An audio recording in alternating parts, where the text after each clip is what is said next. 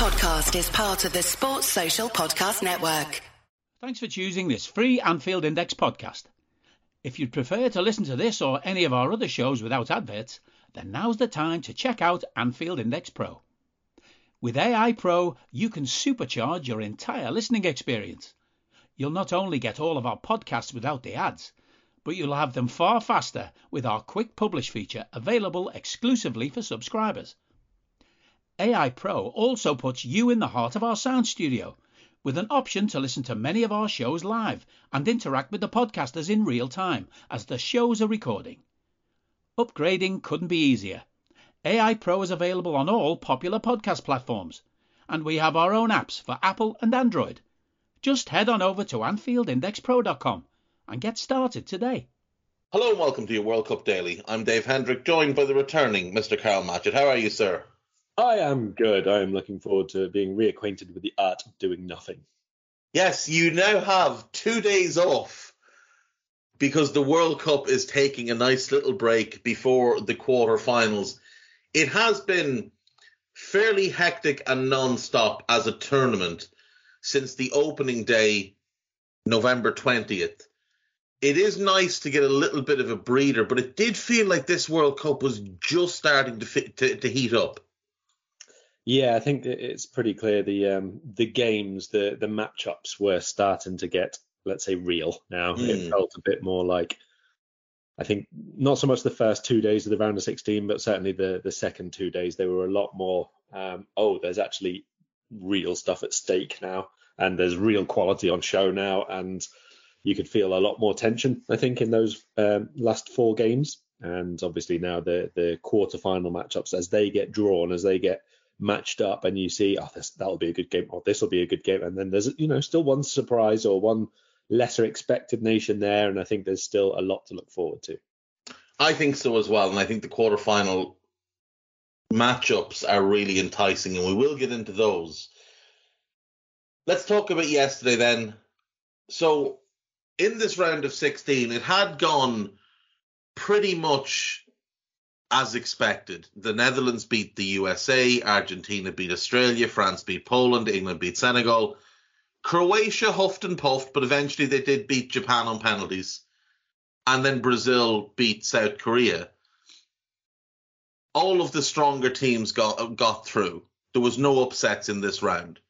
But yesterday, Karl, we finally got an upset. Though I don't know if it should really be seen as an upset because Morocco had done so well in their group topped their group, a nil-nil draw with Spain yesterday, and then on penalties, just when we thought that Japan had given us the worst collection of penalties possible, Spain turn up.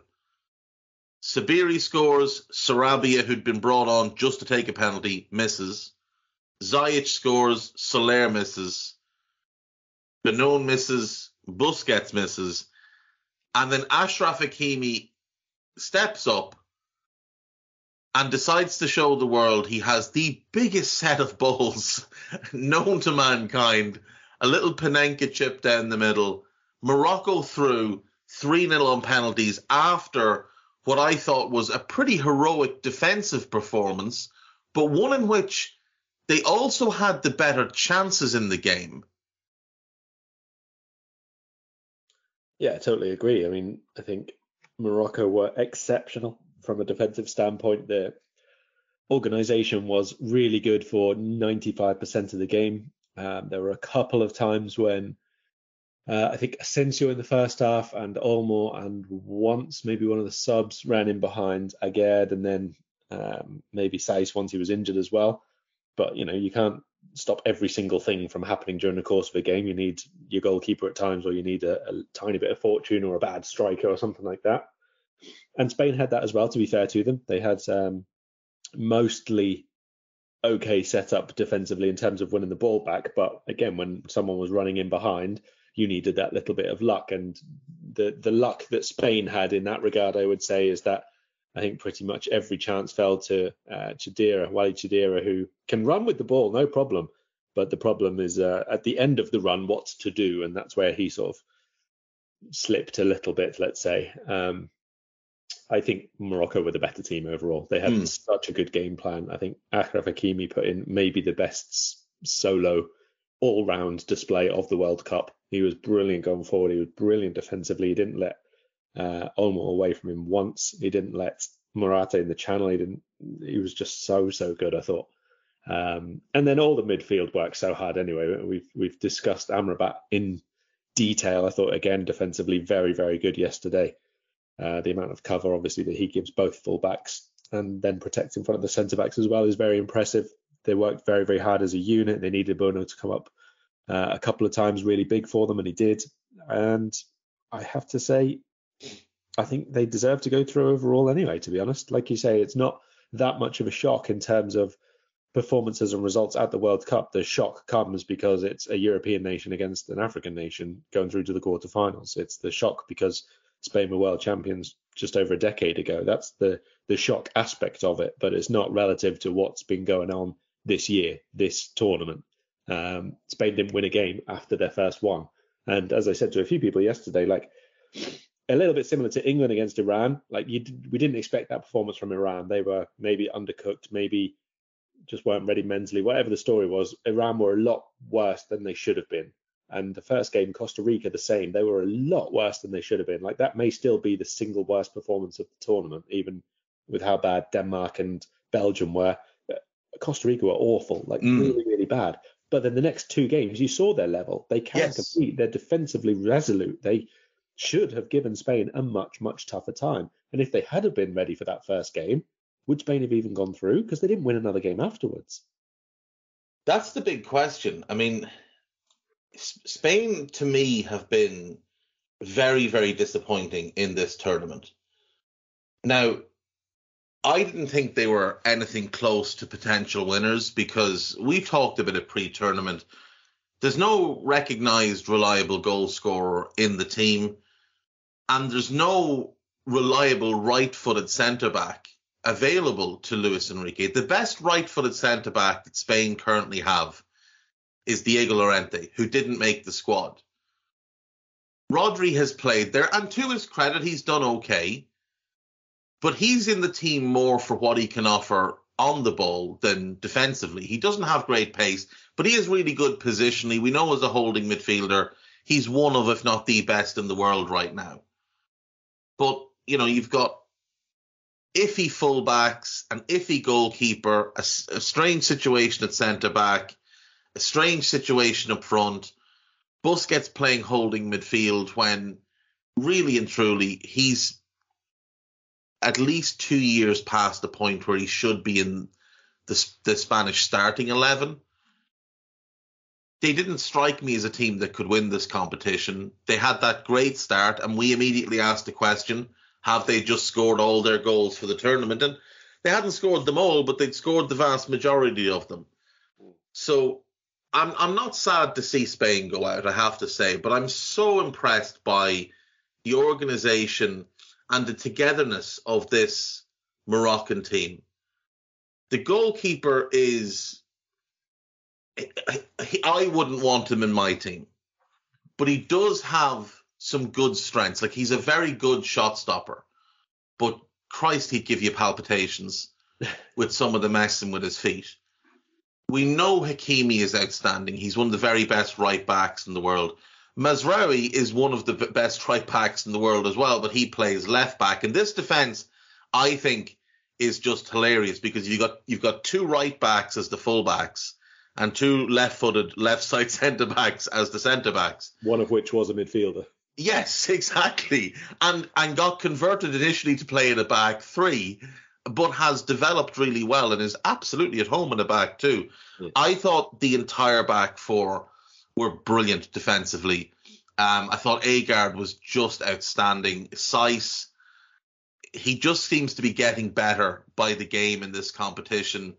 Amrabat is the best holding midfielder thus far in this competition the two lads that flank him, Amallah and uh, Ounahi, they're the, the amount of work those two lads get through goes unnoticed because Amrabat draws focus. Yeah. But those two lads just put in shift after shift after shift.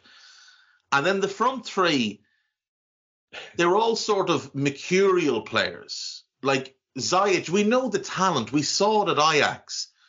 But then we've seen what he's done at Chelsea, and we know there's a reputation of maybe being a little bit lazy. But yesterday, he's he's run literally 120 minutes non-stop, and then stepped up and taken, other than Hakimi's, the best penalty of the lot. En-Nesyri's a good player, but again, he's a streaky forward who goes through long patches of looking disinterested. And Sofiane Boufal, 1v1 is one of the most talented dribblers in the world, but again, can just have months and months of being absolutely useless because he's not focused or locked in on the project at hand. But this team comes together, and whatever it is that this manager is saying to them, he has them all locked in, 100% focused, 100% together. And to me, they're, I, I, I don't think they're going to win the competition, but I think they're the story of the World Cup so far because they weren't even expected to get out of the group stage. And here they are heading into a quarter final in which, assuming fitness, they had a couple of players go off with injuries yesterday. Assuming fitness, they'll fancy their chances in the next round, Carol. Yeah, and why wouldn't they? Like, you know, they, they are now doing stuff that no people from their country have ever done in the history of the world before. Like, this is the first time they've ever reached the quarterfinals of the World Cup. It's very, very difficult to underplay or understate just how massive that is um, for for a nation which doesn't even really, even within Africa, have the greatest of records. Let's be perfectly honest. I think it's just one uh, Afcon that they've won as well. Um, so it's not like this is like one of the historic superpowers of African football. They've often been good, but they've never been amazing. I wouldn't say, certainly not in my lifetime, anyway. Um, so for for them to just and again, I, I, have referenced this a few times, but I think it's so worth picking up on. This is like a new manager, like a couple of months before the World mm. Cup took over. This is a really, really improbable set, uh, set of circumstances, but like a almost a perfect case study of probably what is team building, um, you know, pr- creating a culture within the group, all that kind of thing.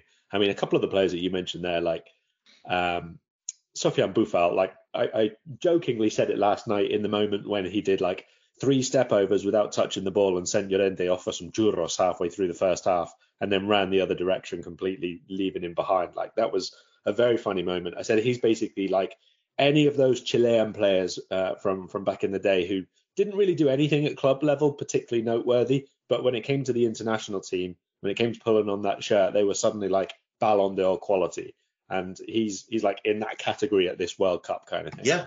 Um, and then there's a couple of others, the midfielders you mentioned as well. I mean, Selim Amallah went off after like 80 minutes or so, ha- having completed eight passes from central midfield. That sounds really bad, but it doesn't begin to tell the story of what he did during that game. He was uh, just very, very, very good. And I think Sabiri, who's been basically the fourth midfielder as well. I think he's been really good. Yeah, one as well. Agreed. Um, and, so, and yeah. Big Bottle to take the first penalty as well. Yeah, yeah. I mean, like you can't fault anybody who steps up for for a penalty shootout in the World Cup, and I think all of them were really, really good. To be fair, um, in terms of their performances, they're playing when they came on. Even like you know, we joke about Cheddar running through and having like two or three chances to score, but he gave them the outlet. He didn't score at the end of it, and some of the touches to, before he took the shot were pretty poor, but he gave them the outlet. Mm. He made the run with the ball. He dragged the team upfield for two, three minutes at a time to relieve the pressure. Uh, everyone just played a really, really big part. And I'm not going to lie, as extra time was going on and subs were getting made, I felt the gap between the two teams was getting bigger because Spain were able to bring on players of a similar level. Let's say Ansu Fati coming on for Dani Olmo, maybe if both were in peak fitness and form, you'd actually prefer Ansu Fati. Jordi Alba going off and Alejandro Balde coming on. Alba's obviously the better and longer term player, but Balde with much more blistering pace, Balde with a really good cross on him, that sort of thing. Whereas probably Morocco, it's fair to say, brought on some players who would not be in their starting 11 anyway, sort of thing. Yeah. Uh, Ounahi um, off, Benoun, I think, came on. Um, Attiat-Allah has been all right on the wing, but at left back, he doesn't have the pace to keep up with wide forwards in, in that sort of area. Like so, you could see the gap was widening, and that kind of makes it even more impressive that they got through even more pressure. And like I say, yeah, they got lucky once or twice. The Sarabia effort off the post late, late on, yeah, an absolute heartbreaker. but perfect from a Sarabia point of view and a Spain point of view. A very Sarabia moment. A very, very, very Sarabia moment, topped only in the Sarabiaist of moments by the fact that he came on for a pen, which he missed. Yeah, yeah, came on for a pen, took the first one and hit the post. Um, the, you mentioned their record in tournaments, and just to give people an idea, if you haven't looked to see how this Moroccan, how Morocco in general have done at major tournaments. So, in terms of World Cups, in 1970 they went out in the group stage. In 86 they made the round of 16. In 94 and 98 they made the group stage. In 18 they made the group stage. This is the first time they've reached the quarterfinals. But you'll notice I skipped many, many years there 74, 78, 82, 90, and everything from 2002 to 2014 because they didn't qualify. At the AFCON, they have won it once. That was in 1976. The only person involved in their team who was alive then is the manager who was born in 1975. They finished third once and fourth twice. The last time they finished fourth was 1988. They finished as runners up in 2004. So you're looking at a team that have only made the semi-finals of the AFCON five times, or a nation rather, not not obviously this group of players. But even in the last bunch, they've been so disappointing. 06 and 08 group stage, 2010 didn't qualify. 12 and 13 group stage, 15 disqualified. They were originally meant to be the hosts. 2017 quarterfinals, 2019 round of 16, 2021 quarterfinals. They've been a huge disappointment. And this group of players was around for the last two, for the vast majority of them. There's one or two who weren't, but the vast majority were around for the last two. And they finished fifth and ninth, or whatever way you joined fifth and joint ninth. Like they've been a major disappointment on the biggest stage until now. And this is the greatest achievement by a Moroccan group of players since 1976. Like that's the type of thing you have to remember in this World Cup is that yeah, it's disappointing for Spain to go out because Spain have won a World Cup. For, if Morocco had gone out yesterday, their World Cup would still have been a triumph because they got out of the group stage. Now this is an outright success. And no matter what happens against Portugal, and we'll talk about them now, it, Morocco have done their entire nation proud and will be heroes when they return home. And probably also worth pointing out that right before the tournament started, they lost maybe their best technical player, certainly their most effective and really important forward, Amine Harit, because he got a horrible, horrible injury. Yeah, that's a I that's I hadn't even thought of that. That's a really, really good shout. Amine Harit is really important.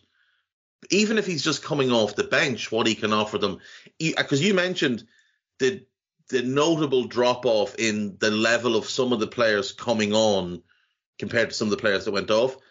Like when Boufal was going off, if Harit had been coming on, you wouldn't have noticed as much of a drop there. Um, yeah, like they, they've just done brilliantly.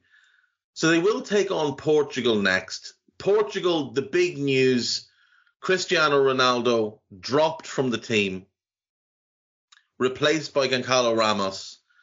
And Ramos decided to show the world that not only does he look like John McGinn, but he's also very, very good. He makes it 1 0 on 17 minutes, an absolute rocket of a left foot that maybe maybe Yann Sommer should have saved, given the angle and the fact that it was near post. Pepe, 39 years of age, 40 in February, makes it two from a Bruno Fernandes corner, powerful header on 33. Ramos again on 51. Nice finish near post. Guerreiro makes it four on 55, and it's over at that point. But Akanji gets the Swiss a consolation goal. And it was almost like Portugal took that personally because nine minutes later, Ramos makes it 5 1 with a hat trick goal. Another really nice little dinked finish. This one from uh, João Felix through ball. And then Rafael Leao wraps it all up on 92 minutes. Now, I will say, very questionable goalkeeping on that one. I think Yann Sommer had just given up at that point. Um, Cristiano dropped, and when he came on, he made absolutely no impact other than assaulting a member of the general public with one of his free kicks. I think that's very, very unfair. I think he raced through to finish with a plum while he was stood eight yards offside. He's counting that one. He's adding that to his list of World Cup goals and telling people now that he did score. Listen, I think it's wildly notable that this is the most cohesive, fluid, free flowing, attack minded performance that Portugal have had in honestly as long as I can remember. I, I, I couldn't even tell you the last time I saw Portugal play this way. It was probably when Ronaldo was not ancient and he was helping them play this way, which is a long time ago now. They were sensational. This was like probably the best sustained spell of football in the World Cup by like a good distance. They were ruthless, they were clinical, they were all the things that you need, but they they were brilliant in the build up. That's really the important thing here. I mean, how many times have we seen Rafa Guerreiro being able to actually attack from left back in this Portugal team over the last couple of years? Like sustained, constant overlapping, mm. getting into the box, getting into scoring positions, he doesn't. He hardly ever scores for Portugal. I don't even know what his goal record is, but I can't even remember the last time I saw him score. It must have been ages. Um, he, he was he was brilliant. He was he was basically the wing back that he's been at Dortmund for a long time now, and that is because they have more mobility in the team and more people able to cover. I think a couple of, I mean, you mentioned obviously um, Ronaldo. They didn't have Cancelo in in the side either. Another, another great decision because that's part of what freed Guerreiro down the left is that Dalot is a little bit more reserved. Yeah. And is is comfortable to duck in next to the centre backs and give a little bit of a platform and let his his wingmate go forward, whereas Cancelo thinks he's a winger. And I'm going to say the other one. I think even though he's not had a bad performance for the team, it's a lot better. Ruben Neves wasn't starting. Uh, William Carvalho being a real sitter and someone who has much more agility in terms of you know his turn and circle, his, his ability to get up to top speed really quickly, much more aggressive in the challenge. I think again that is something that's let Otavio have a mm. good game, Silva get on the ball in different areas, and Ramos was obviously you know man of the match, a hat trick and assist, first start. I think he's now got a goal per game in the international um, arena as a result, and yeah. he was great. He was obviously man of the match, let's say, but. João Felix, my God, that was a sensational performance. This is this is what we want to see from João Felix on a weekly basis, not once every three years, not once every three months. This was what you need to be doing. Let him roam, let him take people on, give him runners off him, give him options to pass the ball and find ridiculous passes from deep and split the defense and take people on and run 30 yards in possession and get himself into whatever positions he sees on the pitch is dangerous because this boy is phenomenal and hasn't been allowed to be. Yeah, well, he's been put in shackles by Diego Simeone for the last few years. Yeah, but by Santos as well. Oh, but Santos is a very negative manager as well. Like last night was the bravest thing he has ever done in his managerial career in dropping Cristiano Ronaldo and putting a, a bit of faith in you know the actual players that can win this World Cup. And I'm going to take a bit of a, a victory lap here because by God did I look like a fool when I said Serbia could get to the final. But I told you pre-tournament, I think without him, this group could win this tournament. I said name checked Ramos. I said that boy as a nine will allow everybody else to come into the game and play better. And I thought that's exactly what we saw yesterday. Like you said, João Felix was unbelievable unbelievable by having a real focal point and an unselfish worker up front. João Felix is able to expand everything that the team is capable of. I thought Bruno looked better yesterday. I thought Bernardo looked better yesterday. You've already mentioned Guerreiro. William Carvalho, and I will die on this hill. William Carvalho is the most underrated player of the last decade because of the career he's had because he stayed at Sporting too long and then he went to Betis. He was the best player in the Portugal team that won the Euros in 2016. He was the key to all of it, sitting in that midfield and allowing everybody else to move around him. And he just protected those centre backs. And when he had the ball, he kept it nice and simple, but he kept them taking over. He is a very, very good holding midfielder that a top club should have bought eight years ago. And he would have had a much bigger profile. But he's a very, very good player. And I agree. I think they're better with him there rather than Ruben Neves. Even though Neves is a better player at this point, and obviously his passing is outstanding, from a defensive point of view, Carvalho is significantly better. You're right. It was the best Portuguese performance I've seen in a long, long time. And even when they started to change things, in the flow of the game, Cristiano didn't disrupt it too much. Like they were still able to play on the front foot. They were still able to have the interchange of playing.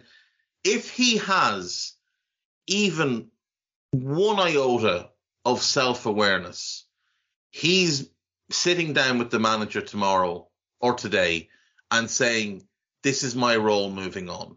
Mm. I'll come off the bench. Because if you're chasing a goal, you can throw me on. And if we're winning, put me on and I'll empty the tank for 15 minutes. And I'll chase things and I'll run the channels and I'll be an actual centre forward and I'll make it about the team and not about me. I, mean, I don't expect he'll do that though. Well, no, but maybe maybe Santos doesn't give him the opportunity anyway, and that that is now going to be his role for the rest of the World Cup at the very least. And then you know what happens afterwards might not even be down to Santos. Let's be let's be honest. Um, I think that I think that it's important for Portugal to realise that, like, as good as they were last night, obviously they're not. It's not going to be like that every single game for them. They can't just expect that they'll turn it on to that level and be that clinical every single game. So it is still, regardless of who starts up front, important for them to have killers on the bench, basically. And let's be honest, you still probably can't get a better one than Ronaldo for for someone who can come on and be an aerial threat, someone who can finish on the run, someone who can take a penalty, someone who can basically have two chances and probably put one away if they are in the box, always around that sort of dangerous sort of penalty area and you're creating a few chances of varying different kinds, even if it's not as free flowing. So he really, really, really should just bench him again for the for the mm. quarterfinals. Let you, know, you can't take him out after the performance anyway, probably, but it's it's quite important if Portugal actually want to have a, a shot at winning this. You know, Morocco. You say Morocco won't be frightened of them. Portugal won't be of Morocco either. I think that's no. obvious to say. So it's a really, really big chance for them to reach the semis.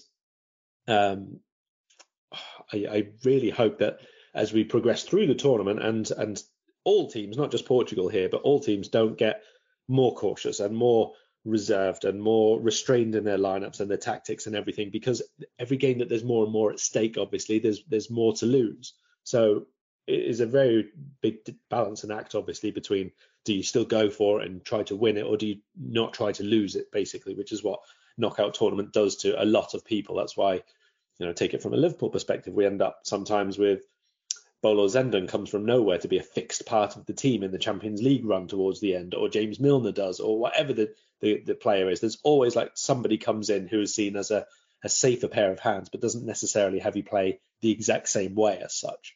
So hopefully that doesn't happen here with Portugal, or at least not too early. I don't think that they would need to against Morocco, to be honest. I think you can afford to go all out. I've also just had a quick look at Rafa Guerreiro because it was bugging me. I couldn't remember, you know, what his goal scoring record was like for Portugal at all. Uh, he's actually scored once for Portugal since 2016 before last night, which I think says a lot.